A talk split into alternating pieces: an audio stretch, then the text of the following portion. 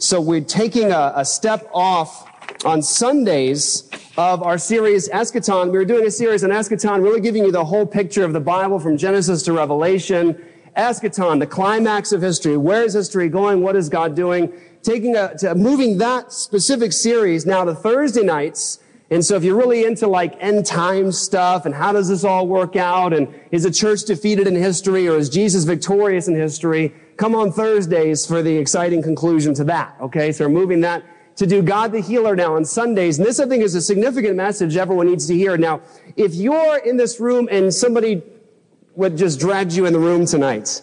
You are welcome here, okay? And this is the message you need to hear. If you need to know what Jesus and his message of life and peace with the cross ultimately is about, this is the message to be in. And if you're a believer in this room tonight, you have been reconciled to God, you are forgiven, you are saved, you are in Christ, then this is the message you need to hear because anything about healing at all, whatever, has to be built upon this foundation. What we have to say tonight is a necessary foundation to build everything else.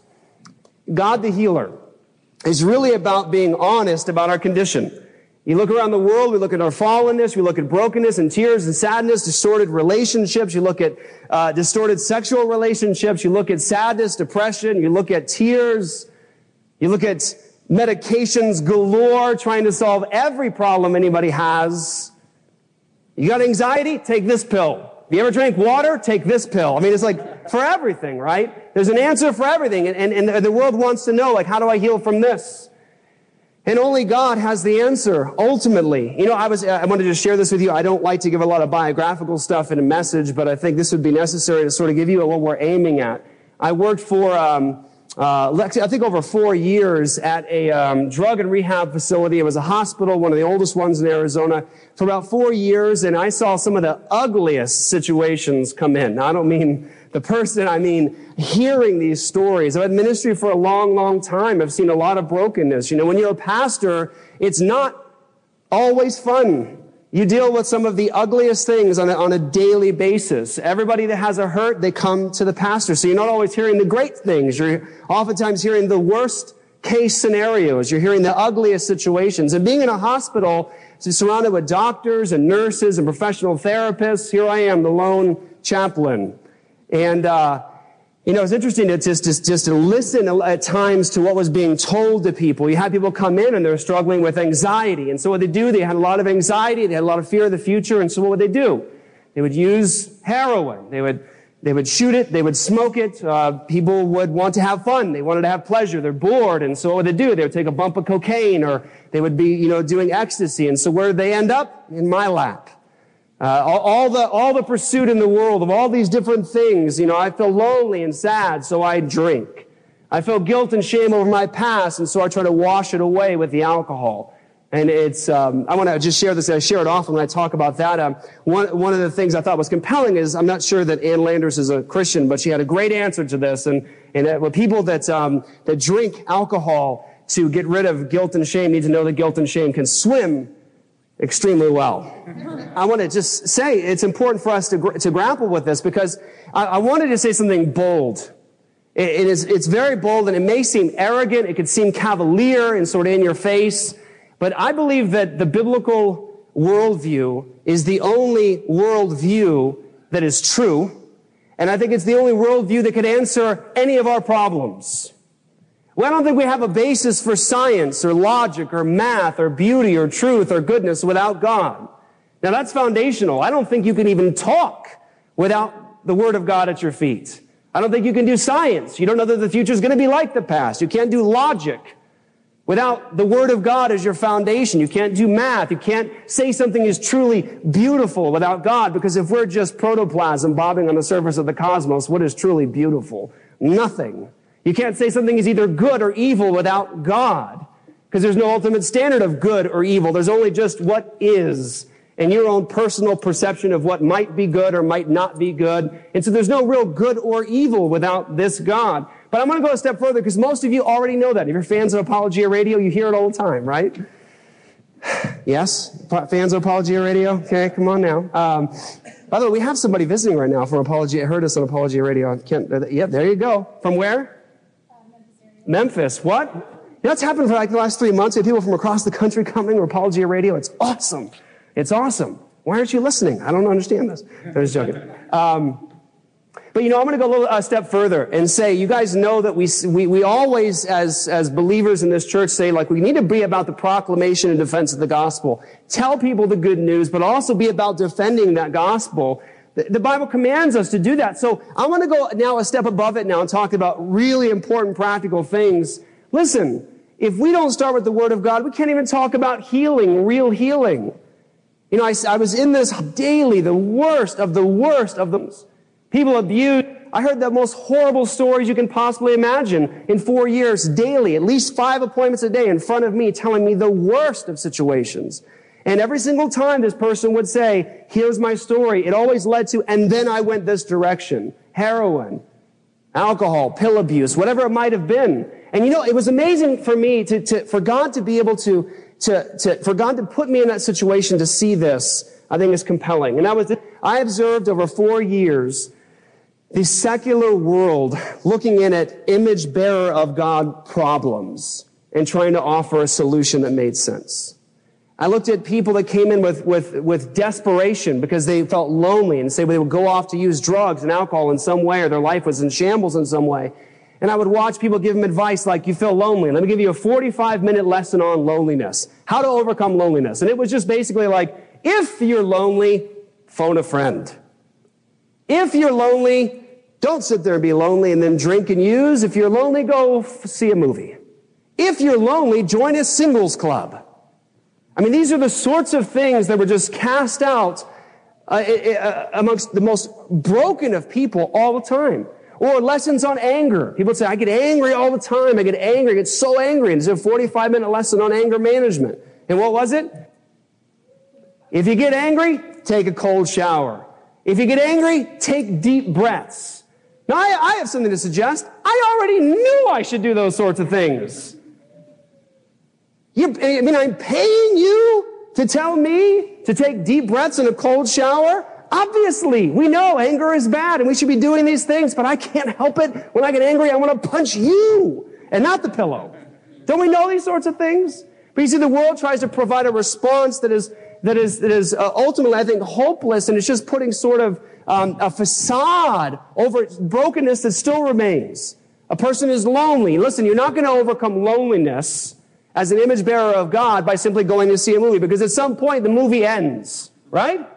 You're not going to overcome loneliness as an image bearer of God because you get a friend. Because we all know how friends have done with us. Amen? If you're an adult, you know what I'm talking about. Friends at time, here's the thing. Put two sinners in a room together, you get one outcome. Sin. And if you've ever had a friend as a sinner, and they also were one, then you know what the result was. We hurt each other. We step on each other's toes. So you never really overcome loneliness by setting up an idol of this relationship. Listen, loneliness exists for image bearers of God because they're image bearers of God and meant to be in deep and lasting and full and real fellowship with the true and living God forever. God is not lonely. God is Trinity, Father, Son, and Holy Spirit. He has been in existence from all eternity. Father, Son, Holy Spirit.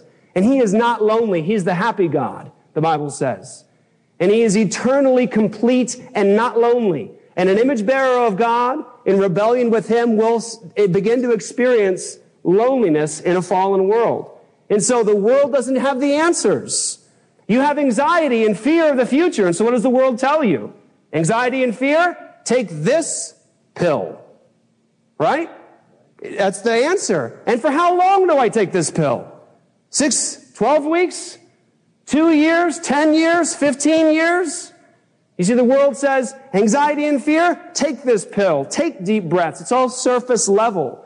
Only the biblical worldview, only God's revelation can provide for us the answers to really satisfy and heal all these issues. All these issues are at their base image bearer of God problems. Listen, I'll give you the straight answer just quickly because you're probably wondering, well, how would you answer that? Anxiety and fear are very simple. Anxiety and fear of the future really settle on one place. Unbelief. I don't believe. I don't trust God. I don't trust Him that He's in control of all things. When a situation happens to me, chaos is rampant. God's not in control of this. He couldn't possibly be in control of this. Look how wrecked this situation is. Look how horrifying this. God could not have known about this.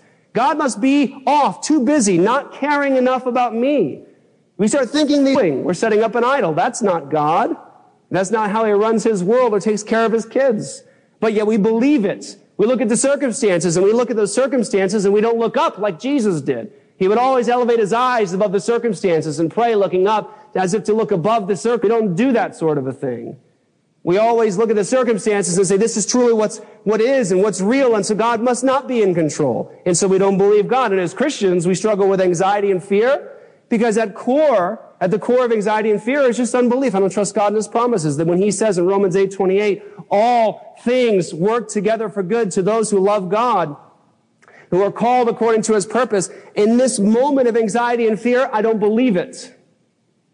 I don't believe it in that moment. And so what do I do? I freak out.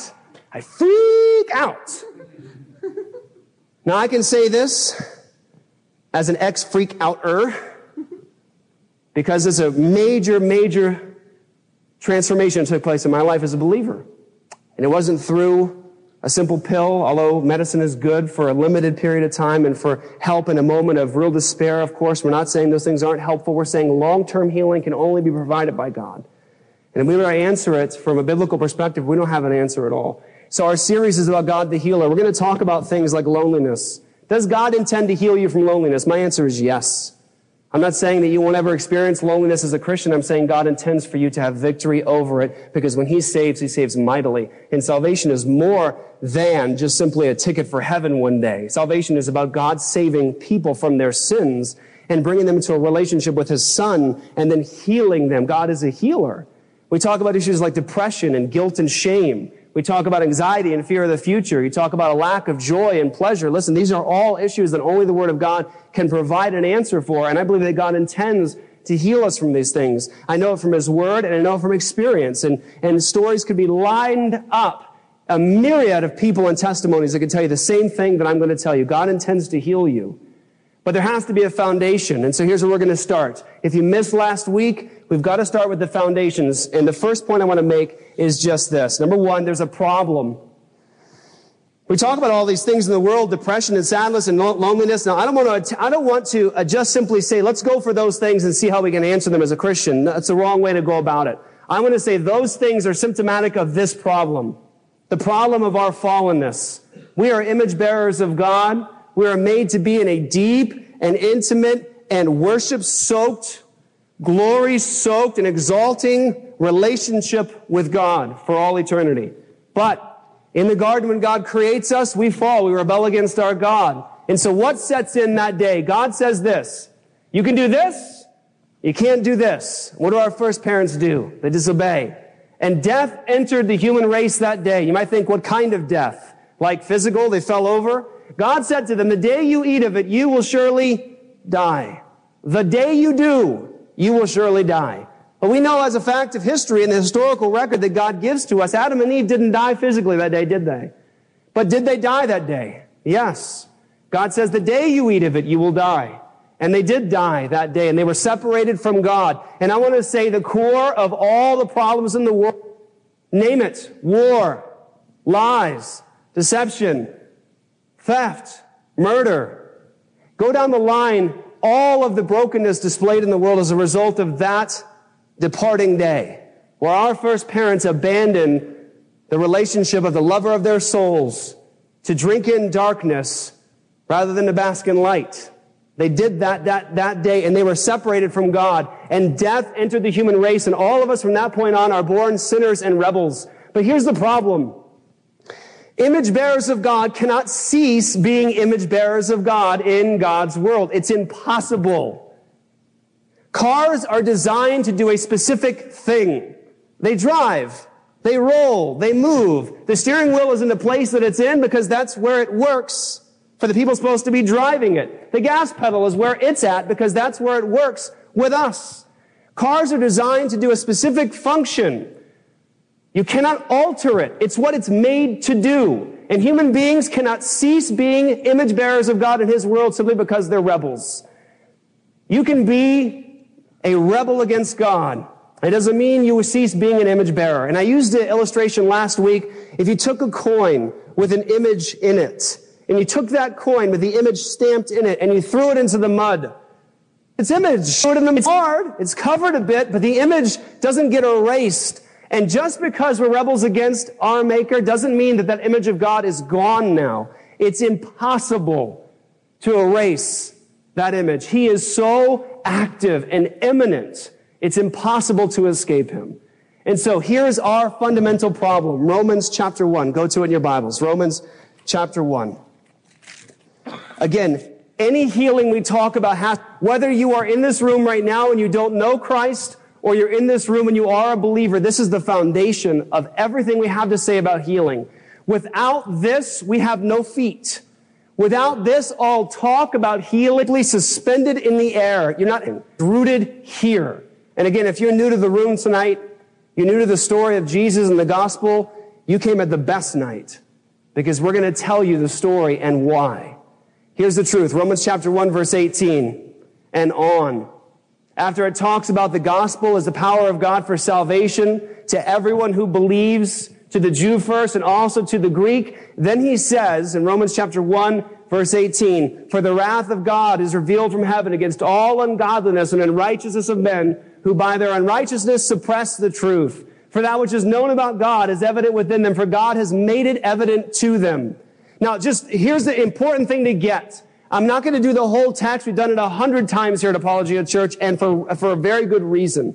But let me just suggest something to you. Think about what pr- salvation is being promised through this good news. It's God's good news. And now, now listen closely. He then goes on to give us some very, very bad news for three full chapters. It is straight up, ugly, sin soaked text. It is not good. You do not go to somebody's hospital bed and read from chapters Romans 1 through 3 to give them encouragement at all. Of course, unless they don't know Christ, then you read that chapter and you do it fast, okay? Because they need to hear it. But if they're a believer, you don't come with Romans chapter 2. Romans chapter 1 because this tells you the story, the bad part of the story, the fallenness that's true of all of us. No one in this room is outside of the scope of Romans chapter 1. And listen closely. He says very clearly that we know God. You know how we know? It says that He has made it evident to us. Now here's the question. If an all powerful, eternal, limitless God who is transcendent and nothing is impossible with him. And he makes his image bearers in his image. If he sends the message of himself into the question, does it get through? Yes. He says so. He has given us all the evidence of him and the knowledge. What's the problem? The problem is we suppress the truth and unrighteousness. It's not that we don't know. It's not that we don't have enough information from God. It's not that we don't have enough light knowledge. It's that we're rebels. Listen, what's true of the atheist is true for us before Christ. Whether you come from a religious background, raised in a Christian church, same situation.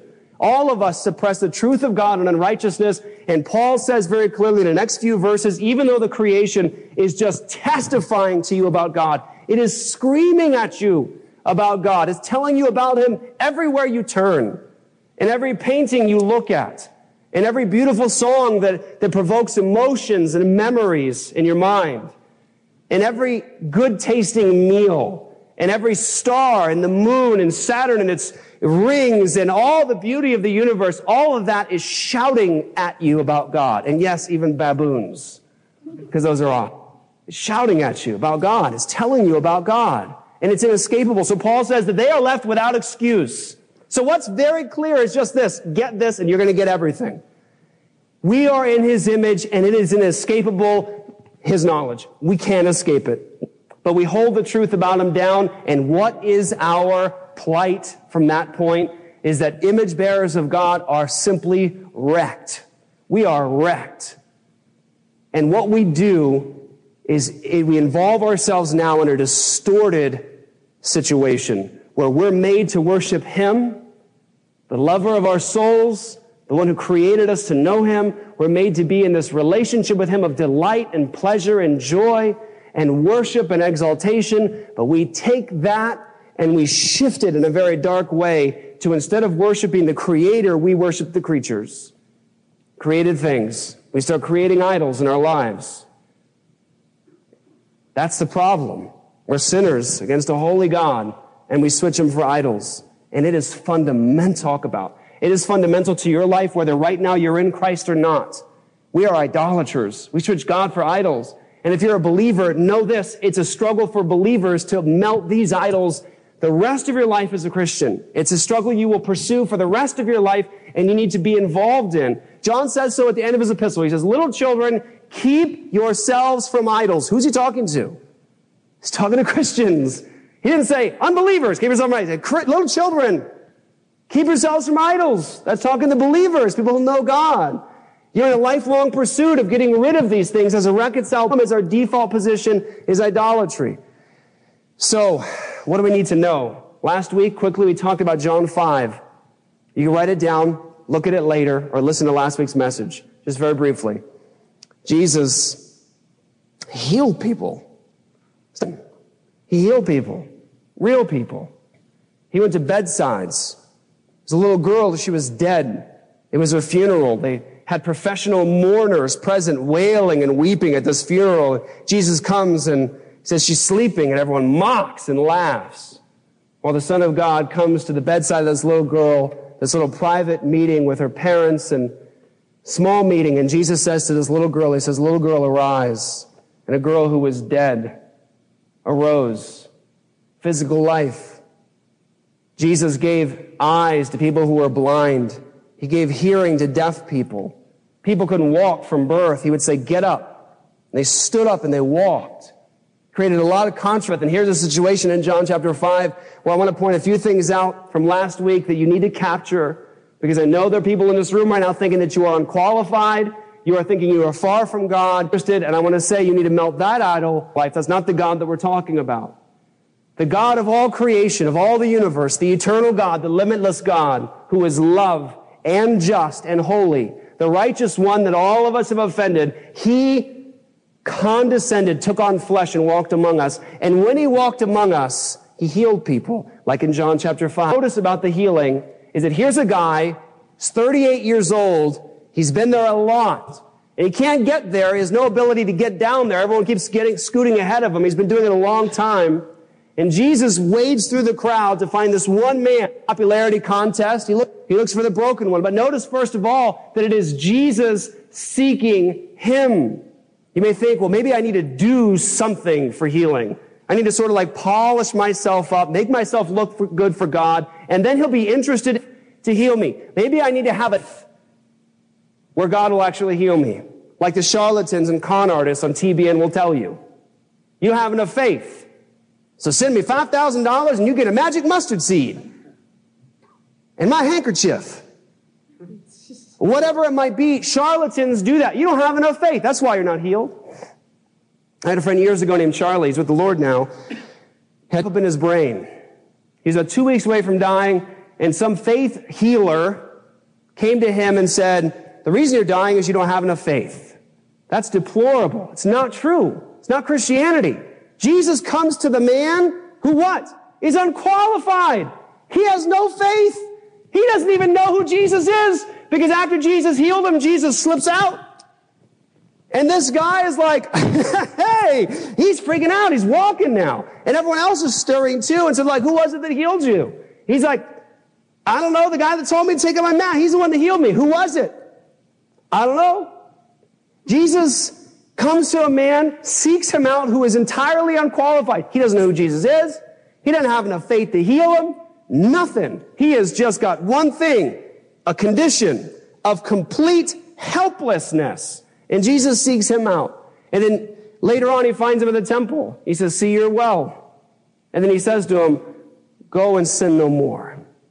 So I want to point this out to you. Number one, Jesus sought him. Number two, he was completely unqualified. He didn't know Jesus. He didn't trust in Jesus. He was just there sick.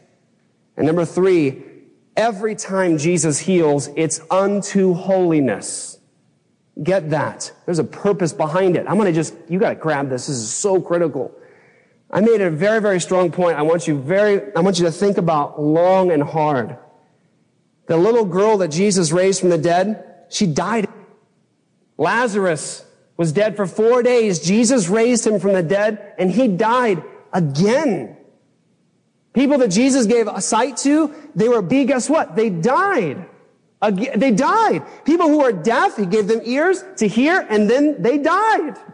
Every single healing that Jesus did, those people ended up eventually what? Dying.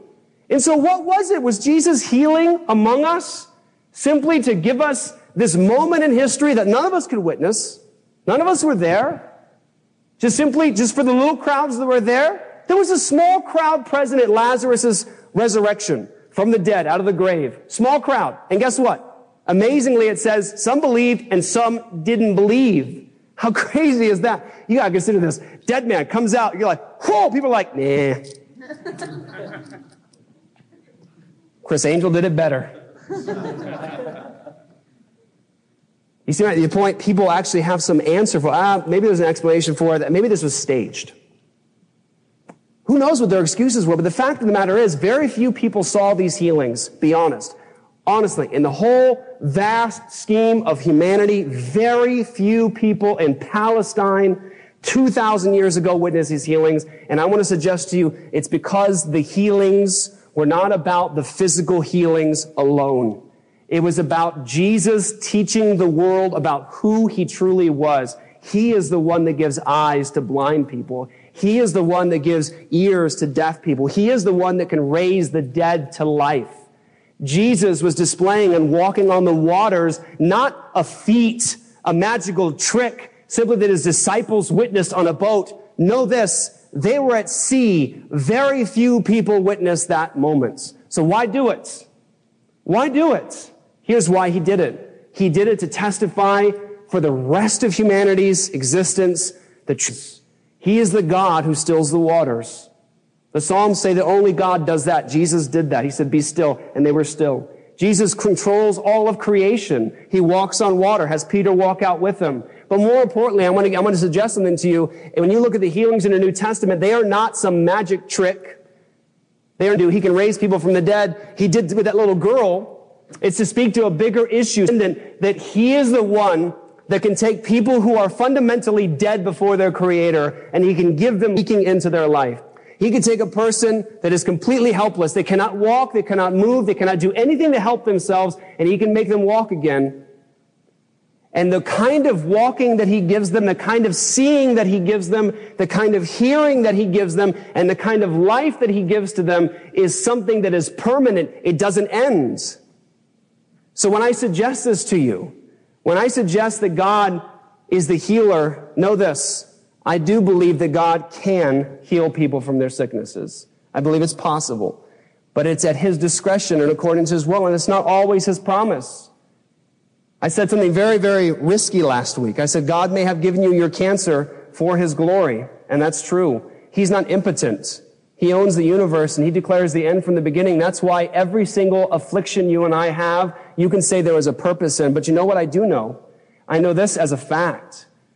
God heals believers for eternity. When he gives you eyes to see, those are permanent eyes to gaze upon him. When he gives you as a believer ears to hear, they are ears to hear him always and to always follow him. When he gives you life now, believing in Him and saving you and raising you to life, that is life that is eternal. That's why it's called eternal life. It starts today, now, in Christ. The healing that Jesus gives to us is lasting. It's not just a temporary thing we're looking for, but it has an aim to it, and the aim is to holiness in some way or another. So I want to talk really briefly about the foundation. Here it is. I'm going to run you through probably the most significant part of the entire thing, and that is the good news. We use the word all the time, gospel, good news of Jesus Christ. And here's why it's such good news, because of the backstory I just told you. We are rebels against the king, and it is madness. To go chasing darkness when God is light is madness. To run off into evil and hatred and depression and lying and theft when God is good, holy, never lies. He is a God of love and joy and pleasure in his presence forever. It's madness to go that direction, but we do. And so the Bible says what happens in Romans chapter 3 is ultimately this. All of us have sinned and fall short of the glory of God. If you're in this room, that arrow should have just pierced you. Because nobody is beyond its reach. If you're in this room, we are all related. I don't care what color your skin is. I don't care what you look like. Doesn't matter. We're all the same human race, the same family.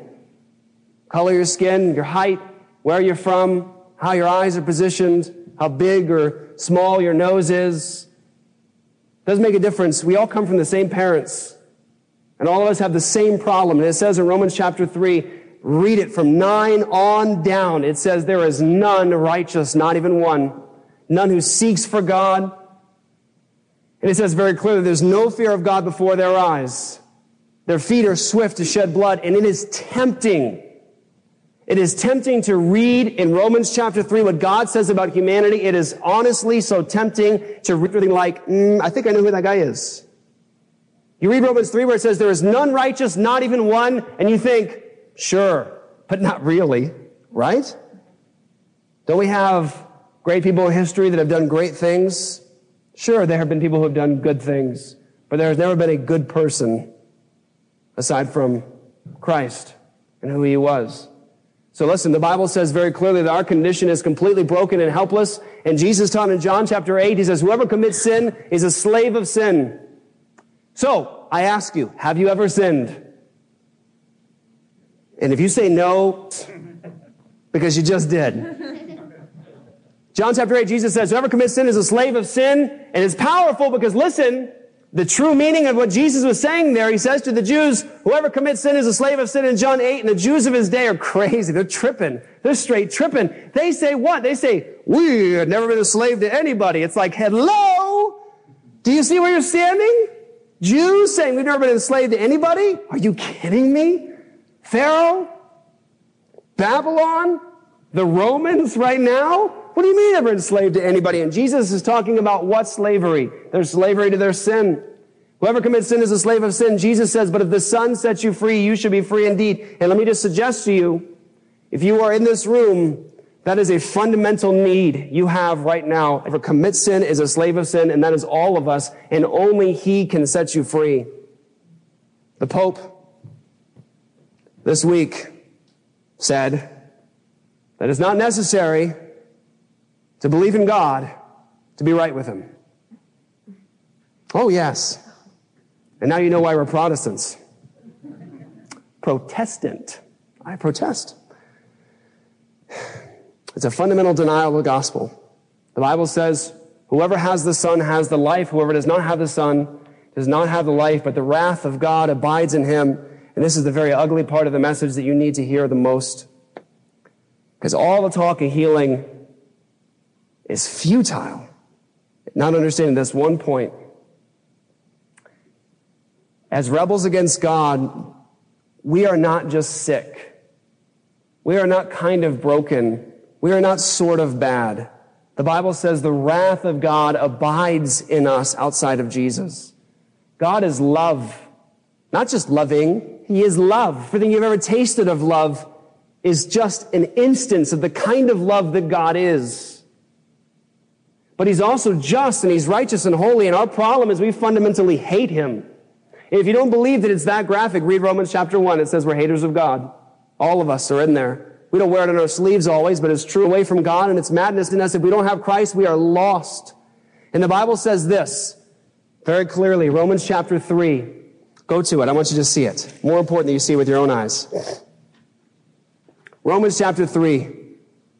Let me, let me, as you get there, I'll read through Romans 3, starting in verse 10. As it is written, there is none righteous, not even one. There is no one who understands. There is no one who seeks God. All have turned away. All alike have become useless. There is no one who does what is good, not even one. Their throat is an open grave. They deceive with their tongues. Viper's venom is under their lips. Their mouth is full of cursing and bitterness. Their feet are swift to shed blood. Ruin and wretchedness are in their paths, and the path of peace they have not known. There is no fear of God before their eyes. Whew. That's a lot. And know this, it's blocked out in our Bibles because it is actually a collage of verses that Paul brought together from the Old Testament. He's taking all these verses and he's stringing them together. And I want you to consider something that is hopeful right now as you read this. Listen closely. When it says there is none who seeks for God, embrace that for a second. Can I ask you to do that? Can I ask you right now, listen closely to what I'm saying to you? There is none who seeks for God is not a flippant response of God like there's none who seeks for God, kind of. There is no one who seeks for God as a truth about all of us. We don't seek him. You didn't go looking for him like the sick, broken man at that pool. That's all of us before God. Unable to walk, unable to move, not knowing his name, not having any faith, totally unqualified. None who seeks for God is God who seeks for his people. And I want to give you this. If there's none who seeks for God, then the question must be asked right now. What are you doing here? If it's true, there's none who seeks for God, and yet, here's Phil, there's Jamie, Sarah, Jim, Pastor Luke over there, Amy. None who seeks for God, and yet here you sit. What does that mean? You're under His grace at this very moment. Because in yourself and in myself, this is the very last place we would be. We don't go look, he goes looking for the broken. And then he raises them on their feet, gives them eyes and ears and life. But you know what happens is this, in this very broken relationship with God, all of us are rebels against God, and we can't cease being image bearers of God, and so we go running off into his world as image bearers, trying to do the things that an image bearer does without him. And it's impossible. We try to be artists without God. That's impossible. There's no beauty and there's no artistry without God, no foundation for it. We try to do math and logic without God. That's impossible also. There's no foundation for it. We try to do science. We try to work in the world to help people and heal people, and we try to do it without God. We try to, to, and, and overcome the obstacles of image bearers of God in a broken relationship with them. We try to say, well, fear of the future, so let's solve it with a pill. Let's solve it with a seminar. We feel all these things of depression and low. Just seek the salve somewhere else, but not with God, not with Him. And so one of the things we do in that relationship is we could get right with God by obeying His law. And Paul attacks that right here in Romans chapter 3. You can see it right here in, in verse 19. Now we know that whatever the law speaks to those, sorry, we know that whatever the law says speaks to those who are subject to the law, so that every mouth may be shut and the whole world may become subject to God's judgment. For no one will be declared righteous in his sight by the works of the law because the knowledge of sin comes to the law. Let me just give you guys a little bit of encouragement right now. You will never, and I will never ever stand right with God in ourselves. You won't. I can't. You're looking in front of you right now at a liar, an adulterer, and in my heart, I've hated people for God. I am guilty of every wicked sin you could possibly imagine. Standing before you right now is that kind of man who has peace with God. I'm not here as a pastor, as a pastor because I'm good. I'm not right with God because I'm good. I'm, in myself, I'm wicked. I'm a rebel, and I'm the good kind of rebel. I'm and the Bible says this, the law was given not to make you righteous, it was given to shut your mouth. Because the law doesn't make you better. The law shows you who God is and it testifies to you who you are. When God says you should not lie, we don't go running off and grabbing that going, okay, so now I won't lie, so I'll get right with God. Too late. It's too late. James says, whoever should keep the whole law and stumbles in one point is guilty of all of it. When the Bible says you should not lie, it does show that I have committed that sin. I'm a liar. The Bible says you should not have any other gods before me. It shows that, yes, I'm an idolater. The Bible says you should not commit adultery. I know what God, so know what, if you look at a woman with lust in your heart, you've already committed that acts because sin begins where? In the heart. The law shuts you up. No one will ever stand before a holy God who is perfect in all his justice and say, well, God, let's open the books. Let's see how I've done. You don't want that, by the way. Don't ever ask for it. Don't ever ask for it. The Bible says, no one will be declared righteous in his sight by the works of the law. That means you can't do it. You will never stand before this judge and get away with that. You'll never stand before him and say, but I believed in Jesus and I tried really, really hard to get right with you through these good deeds. That's the religion of man. And uh, one of my favorite preachers in all of history, get to know him, George Whitefield. He was the bomb. For real. George Whitefield. Many people say he was actually the true father of the American nation because it was his preaching and his theology that gave rise to this nation. You need to, you need to learn about him. George Whitefield said, People trying to get declared righteous before God, trying to be made right with God through their good deeds, is like people trying to build a ladder to the moon out of sand. It is too far a distance and it is an impossible task. You won't make it. Not after the first step. Because God is righteous and holy and He is perfect and we're not. And the fundamental problem with all of us and all of our broken is not so much that we need a pill or a seminar. It's that we must have reconciliation with God. And how does it take place? Through our good deeds, through our works, maybe through a little combination of both. Like Jesus' work, His death and resurrection, and also hook them up, make them bedfellows. We'll get that going on. And then I'm right with God someday. And again, that destroys the entire gospel. It's not good news. If you tell me that my relationship with God is based somehow on my merit in any way, in my good deeds, in my performance, I despair tonight because he is too holy and too good. And so I make a garbage heap of my good deeds and my bad deeds, and I flee them both to Christ. Famous statement by Augustus Toplady was just that. Flee your good deeds and your bad deeds to find yourself hiding in Christ because Paul then goes on to say, well, so what's the deal? He says, but now. You gotta love those two words, by the way, by the way, but now. Three chapters of ugly, ugly, ugly sin. It was just, you're this, we're this, we're this, we're following, we switch God for idols, we go off, we're worthy of death, we're haters of God, not righteous, non-God seeking, no fear of God, our feet swift to shed blood. But now, you're like, hey! And by the way, can you imagine like the first time getting a letter from Paul in Rome, the church in Rome gets a letter from Paul. Hey, a letter from Paul, letter from Paul. The wrath of God is being revealed from heaven. It's all ungodliness and unrighteousness of men who by their unrighteousness suppress the truth. You're like, oh, I woke up early for, for this. it's three chapters of ugliness and ugliness, and all of a sudden now you can see the bright light of the gospel. But now, here's what he says. Apart from the law, separate from the law, God's righteousness has been revealed, attested by the law and the prophets. What's it saying? The law and the prophets told us about this. And now it's revealed. That is God's righteousness through faith in Jesus Christ to all who believe, since there is no distinction. For all have sinned and fall short of the glory of God. They are freely by His grace through the redemption that is in Christ Jesus. Now listen, pause for a second. Please forgive me.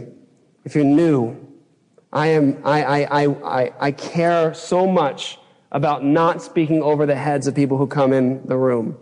I don't want to make any assumptions and assume that you know any of those words redemption, justification, all these things. We walk into the room and go, Jeff, I don't know what that means. Here's the truth, us, that God has promised to us righteousness, and it is a righteousness that is apart from God's law. It is separate from it. It is a righteousness for all who believe because all of us have sinned. And it says this, listen closely, that we are declared righteous before God freely. It's a gift through the redemption that's in Christ Jesus. And Paul goes on to say that God displayed Jesus publicly as a propitiation. Again, you go, I don't know what that is. Is that a light chicken gravy? Propitiation? I don't know what that is. It's very important. Propitiation means that it was a diversion of wrath, that God diverted his wrath away from the sinner and it was absorbed fully in Jesus, that he fully exhausted and absorbed in himself all the justice, all the guilt and shame and wrath that was due to his people on that cross that day. That God displayed Jesus publicly before the world so that he could remain just. Because God can't say to you, he can't say to you and I, he can say, I love you so much, I let you go. That's a false God. And you know what? Quick tip. How to spot the false God right there. Every religion of the world recognizes a problem of sin and brokenness, whatever it might look like, and whatever version of God they have, whatever religious text they have, whatever ceremony and whatever they do. They all say this, yeah, we're broken in some way. Yeah, we're sick in some way, whatever it be, but they say, watch. God loves us so much, He can let it go. That's a false God. You know what? That's a lower standard than our human judges. When judge before the person in the courtroom, person's brought in, they have committed violence against everyone around them. All the victims are in the room. The person says, yes, I did it, and yes, I enjoyed it, and if you let me out, I'd probably do it again. By the way, that's us. Stands before the judge, the human judge says to him, well, ready to get my verdict. Cameras are all going off. Fox News, CNN, MSNBC, everyone's ready to hear the verdict. Everyone's holding their breath, ready to hear the verdict of all that's going to be given to this criminal before the judge in the court who's broken all these laws and has confessed to it as guilty. And the judge goes, I've really taken a liking to this man, and I'm going to go ahead and let him go. Say, that's not justice. It's not real. And you know what's amazing is that people, worldly religions, man made religions, they can't get that part right. Every version of God they have can never deal with the most important issue that God is just and he must deal with.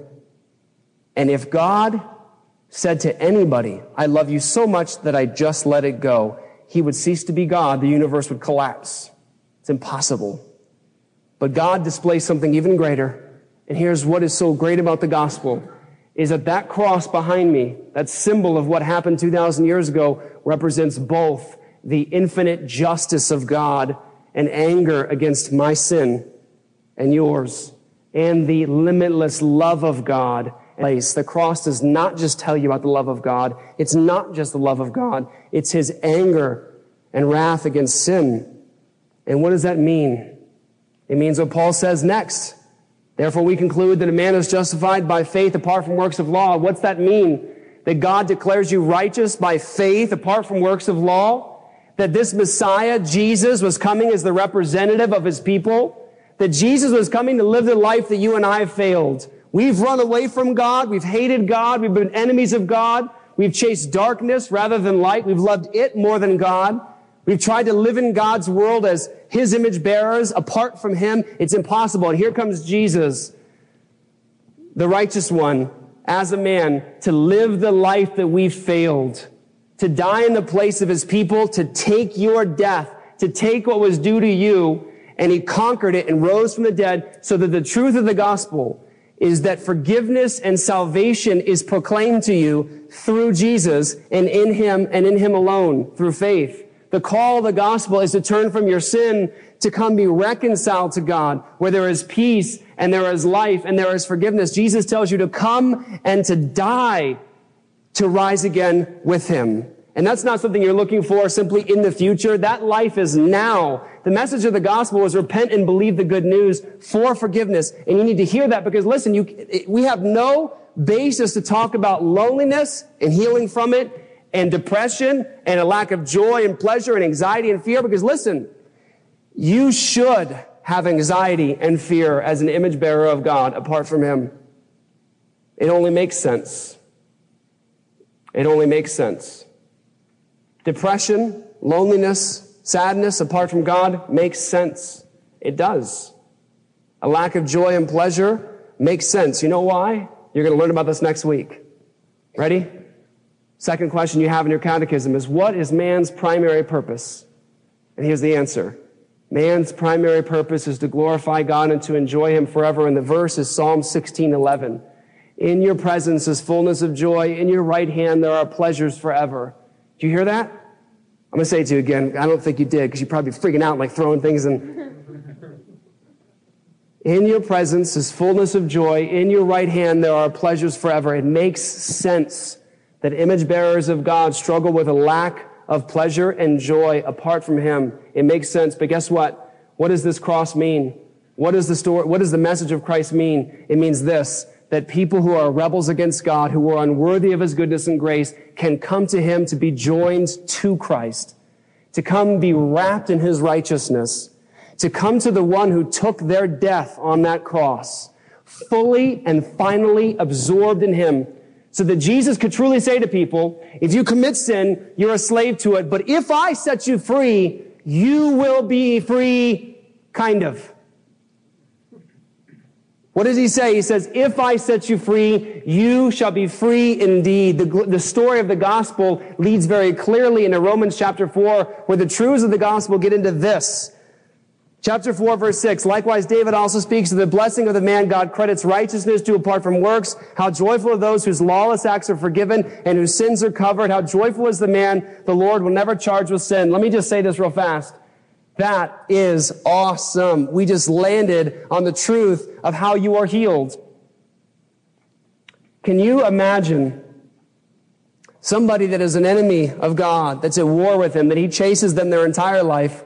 He wades through the masses to get to the one who needs him and he heals them. And what does he do? He counts them as righteous. He looks at you and he says, righteous. And then your friend or your family member says, no, no, no, no, liar, liar, deceiver, thief, adulterer, murderer, drug addict, whatever your story is.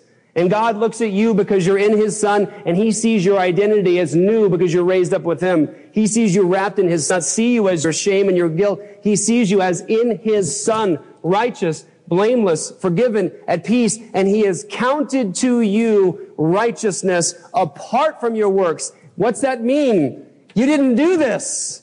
You never have. You never will. You're in Christ. You have a new identity, not because you deserve it, not because you earned it or you're saying, God, I'll get better. You're hiding in Jesus. You're wrapped in Him. His life counts as your life. Your death was buried in Him on that cross. And you are raised to new life with Him. That's why Paul can say in Corinthians chapter 5, if anyone is in Christ, He's a new creation. The old is gone, the new has come. That God counted Jesus as the rebel, and he counts you as righteous. And watch this. How joyful are those whose lawless acts are forgiven and whose sins are covered. How joyful is the man the Lord will never charge with sin. Let me take you here for a second. I want you to think about your life for a second. I want you to think about the guilt and shame you know that you own in yourself. We're all there before the cross, all sinners. And can you imagine the glory of this good news, this God who chases rebels like me, like you? And he actually says to you, he counts you as righteous. But God, I'm not. And he'd say, my son, you are. How, how, how beautiful is this God that he would take someone like me and he would cover my sins?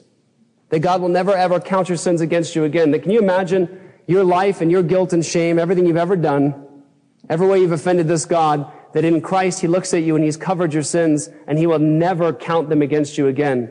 We often think of God as sort of like a God that's like, well, because I'm God, I kind of have to do this sort of a thing, but you know, I'm really, I really have it out for you.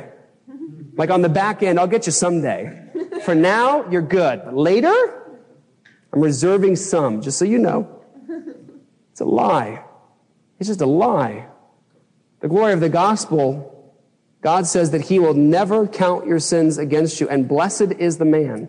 How joyful are those? You know why you can have joy as a Christian? Losing your house, losing your car, with no money in your bank account. Everybody's backstabbed you. Everyone's abandoned you. People mistreat you. They count you as ugly. You have nothing. You know how you can have joy? Because your sins have been covered and God will never count your sins against you again. The most fundamental of all of our needs is, is found in Christ. There isn't anything bigger than that. You understand that? In the end, all of us stand before Him naked. No one comes with. You will not bring your stuff. Your job will not come. Your diploma will not come. No one's answers for you will count. Your cars won't come. Nothing else comes. You stand before Him naked, and the most fundamental of needs is your relationship with Him. Are you at peace with Him? If you want to talk about healing, that's where you start. It's being reconciled with God. That's the beginning of any healing because guess what? I can talk about pleasure and joy now if I have access to Him. I can talk about freedom from loneliness now that I've been reconciled and restored into relationship with Him. I can talk about no fear and anxiety now as a believer. Why? Because I can tell a Christian who's in Christ, I could say, he does not count you guilty. He never will. You're his child. He will bring you to life. He will never lose any of those who are given to him ever. He will raise you up at the last day. And he promises that nobody can snatch you from his hands. And what can separate you from his love? What? Life, death, peril, the sword, nakedness, famine. Can anything separate a child of God who's been reconciled to God from his love? Nothing can. And I have those promises for you. Guess what? Jesus spoke very specifically to his kids, to his children, when he tells them very clearly, do not be worried. You know what people need more than a pill? Matthew chapter 6. You know what's amazing is, I'll just share this with you as we leave. There's a lot more I have to say.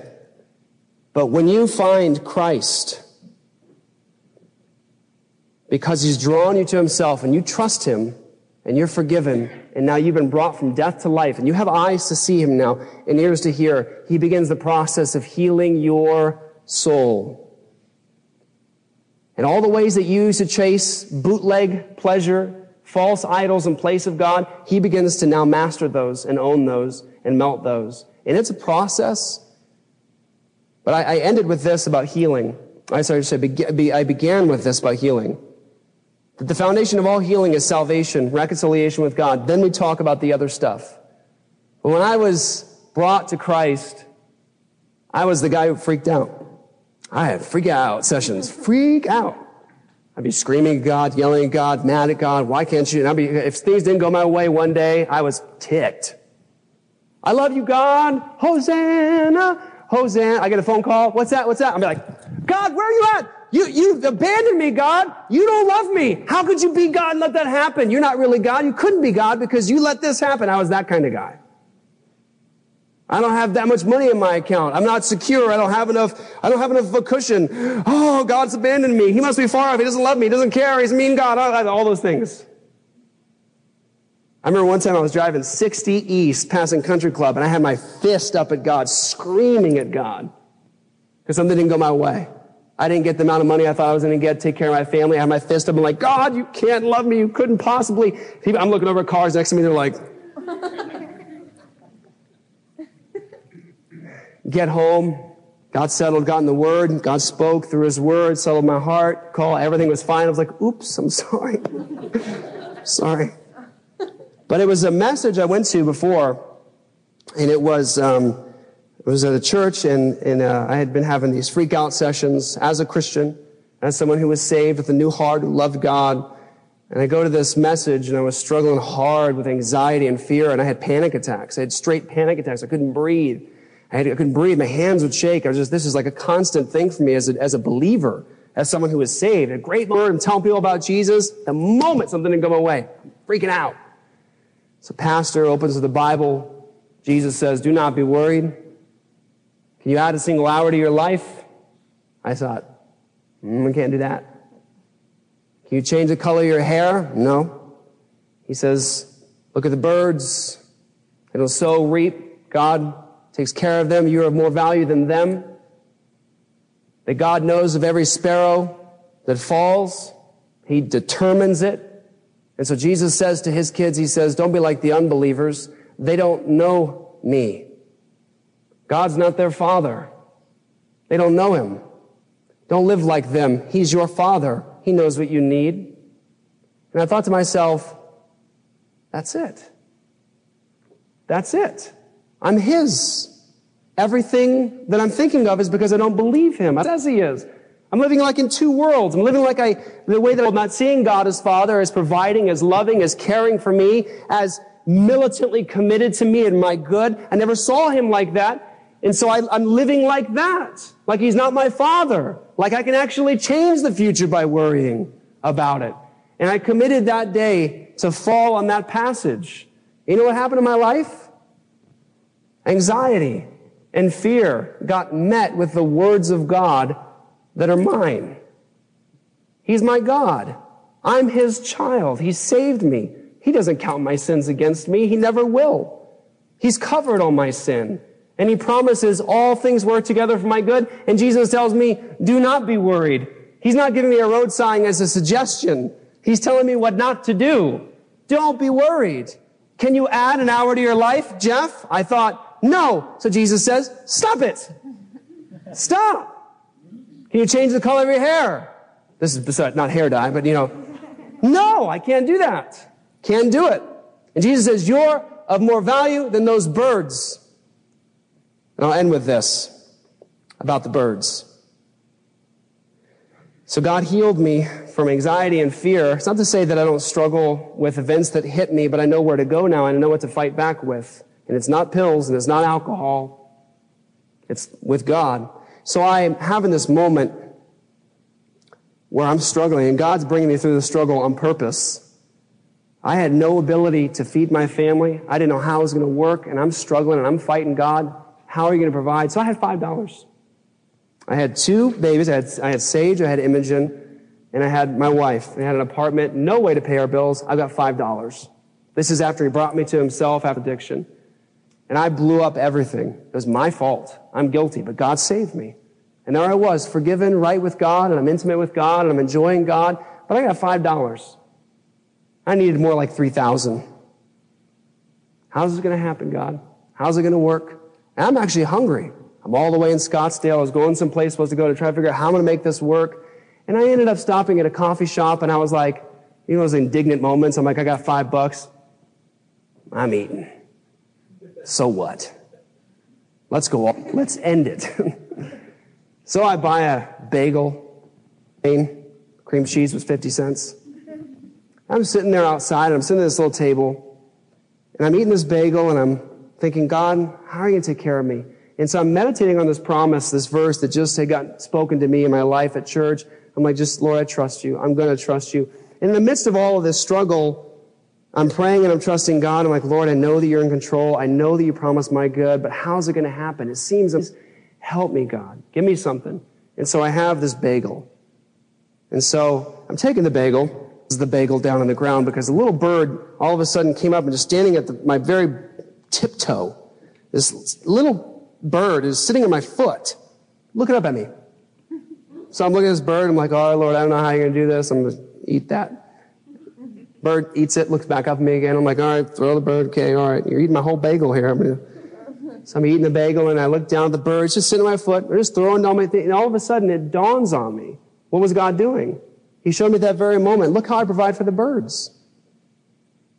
I didn't even realize it. This insignificant thing, thing of me throwing these little crumbs down at this bird and I'm in this moment of despair. Like, God, help me. How are you going to do this? How are you going to get me out of this situation while I'm take, throwing down the crumbs of the bird that He's providing for at that moment? And then He turns around and takes care of me. And so God begins to heal you as a believer. And after you've been reconciled to Him, He begins to show you, you can trust me. You don't need to fear the future. You, can, you don't need to be lonely because I will never leave you or forsake you. Nothing can separate you from my love. So let me leave you with this call. There's lots more to say. Keep coming because this is a long course of things we're going to talk about.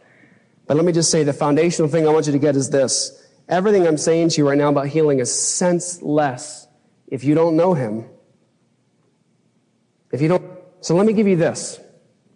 If you are in this room and you don't know that you're saved, you don't know that you're forgiven, let me call you your sin to, you don't need to you can turn to Christ from where you sit. We're sinners against God. You need to have peace with Him. It's only Jesus for sinners was buried and rose again, and He calls you to come to Him for life. If you don't, the Bible says the wrath of God abides in you. And the Bible also tells us if you're a believer, that there is therefore now no condemnation for those who are in Christ Jesus. Let me just suggest something to you as a Christian in this room. Don't pretend to be strong.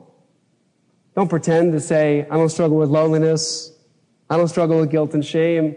I don't struggle with depression or sadness or anxiety. The truth is, all of us have to walk through those storms. And just know that as a believer that you can heal from all those wounds by coming to his word. So let me encourage you if you're a believer this week, rest in your identity. What? He counts you as righteous apart from works and he has covered all your sins, and he will never count your sins against you again. That should change the way you walk out these doors. It should change the way you approach work tomorrow. It should change the way you do your li- and gentlemen. Right? I hate doing dishes. I hate. You're saved. You're not condemned anymore. You're forgiven. I only got 50 bucks in my account. You're forgiven. No more wrath. This relationship's difficult. Yeah, but this one is right forever. It changes everything. Amen? Let's pray. Father, thank you, Lord, for your goodness, salvation. Thank you, Lord, for this moment. Lord, I pray right now for those in this room that are, are not reconciled to you, God. They still hold on and choose their darkness over you, God. Running away from you, God. I pray even now you give them a heart of flesh and, and remove a hard heart towards you. And I pray even now, God, you convict them and challenge them. God, I can't do it. I cannot give to them what only you can do. And that is give eyes to a blind person, ears to a deaf person, to cause them to hear this gospel and turn to you. And for those, Lord, of us in the room that are your kids, God, I pray for healing, Lord. I pray that you would cause us to, to delight in and revel in our relationship and our identity with you, God. The fact that we are not condemned, that you are righteous and you have counted that righteousness to us, Lord Jesus, and that we are now forever no longer under your judgment now, but your children and raised up with you. And I pray that you would just bless us, God. Help us, God, every day to meditate on our, the truth about our identity in you and what you have done, the glorious things you've done, Jesus. And it's in your name we pray. Amen.